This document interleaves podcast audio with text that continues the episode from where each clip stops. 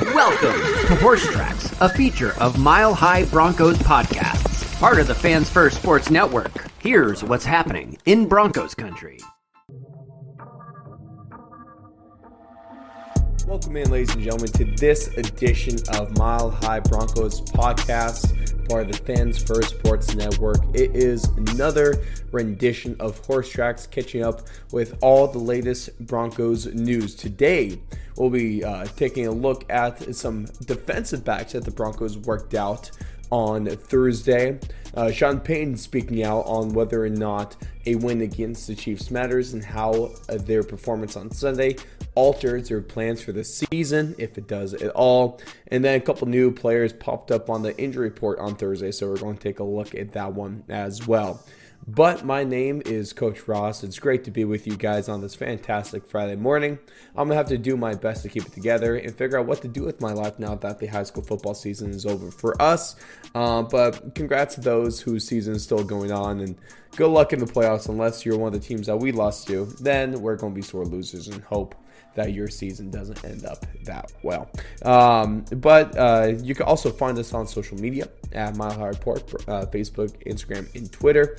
Also, you can uh, do yourselves, I mean, do us a favor by dropping a follow on Spotify, Apple Podcasts, Google Podcasts, subscribe to us on YouTube, pretty much everywhere you're listening to this to on. Please go ahead and follow if you haven't done so already. We really do appreciate your support. Uh, but let's go ahead and jump into the first bit of news here with the Broncos working on some defensive backs. So, on uh, Thursday, the Broncos hosted four DBs Henry Black, Tre Norwood, Anthony Cook, and Tyreek Jones. Uh, this is according to Aaron Wilson. Um, for some background, Henry Black, he was undrafted out of Baylor in 2020, signed on with the Packers, but was then waived and added to their practice squad. Um, he spent some time on and off the practice squad. Then he made jump to the Giants. Then he was on the Falcons. Um, but then he was waived out coming out of training camp. He was then signed to the Colts practice squad, and he resigned a futures contract back in January, but was released earlier this week. Um, some stats is back in 2021.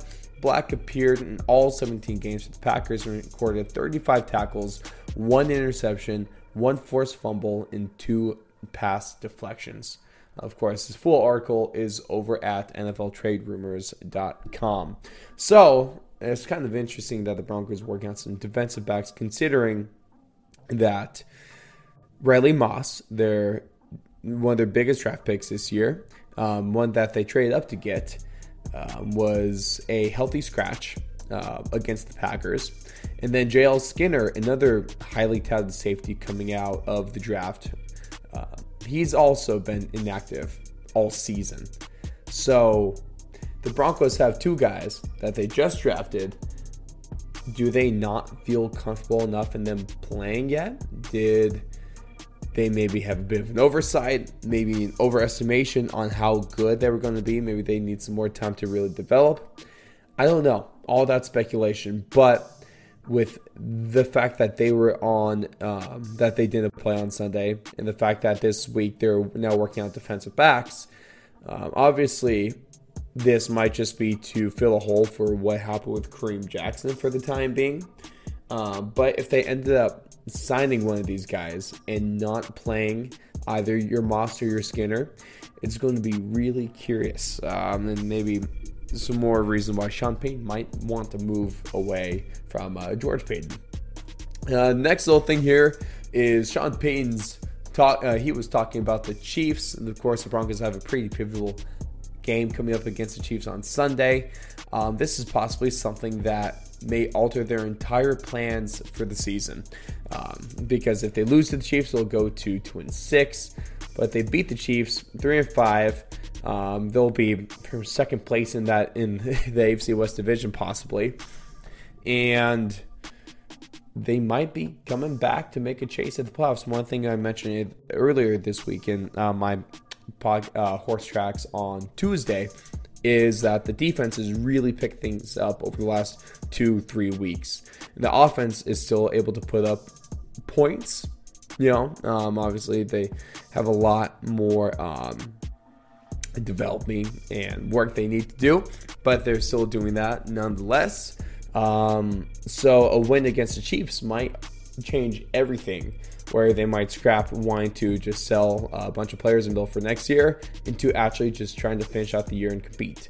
Uh, but none of that really matters if you're Sean Payton because personally he said that he does not care. When talking about the Chiefs and if that changes things, uh, he said, quote, we're focused on winning with this group and these guys here. We went through this in the off season too. It's the new cycle and it's part of the deal. No, not at all. And that's a reference to are they going to change anything if they beat the Chiefs or if they lose to the Chiefs? Uh, so essentially, no matter what happens, the Broncos are sticking to their plan. Um, and it doesn't seem like the Broncos are really doing a fire sale this year. Now, fire they still might end up trading players, but no fire sale in the fact it, um, or the matter of that they're going to be sending a bunch of players out for cheap. No, they're looking for players for full value, and if they're not getting the value that they want, they're just going to go ahead and keep them. Even though guys like Courtland Sutton, Jerry Jeudy, um, Garett Bolles, Justin Simmons um, are, and even reportedly Russell Wilson are possibly going to be dealt this year, depending on what kind of offer teams provide them. They're also taking calls on Pat Surtain. And although we've seen the reports where there's no way that they're going to actually be moving on from him, I guess you might as well, it doesn't hurt to listen to what someone wants to offer you. I doubt anyone's going to offer enough for what Pat Surtain's worth, but you might as well see what's out there, right? Um, no, no, no. Like going from my last rant from my last podcast, it would be so stupid to trade away Pat Surtain. By the way, what's the point in trading him away? Because it, you know, in likelihood, you might get two first round picks and maybe another really good player. But what's, I, I hear me out. Why would you want to trade a player that's very young, that's on cheap contract right now that reportedly, reportedly wants to stay with the team and is the best player in the league in his position. Why trade him for the chance at gaining another player? It, it, it's this gambling stuff. It's weird because at best, you get another Pat Surtain. At worst, you get two busts out of those proposed, you know, hypothetical two first round picks. So, best case scenario is that you get what you already have. I don't understand the concept and the thought process there, but you know, I'm not a, in the front office of any NFL team, and I am not on any big time TV show talking about football, so maybe I just know nothing. Uh, but real quick here with the injury report. Garett Bolles and Brandon Johnson were the new additions to the list as of Thursday. Uh, Bolles popped up with a hip injury, was limited at practice on Thursday. Brandon Johnson ha- uh, was limited practice on Thursday as well with a hamstring injury.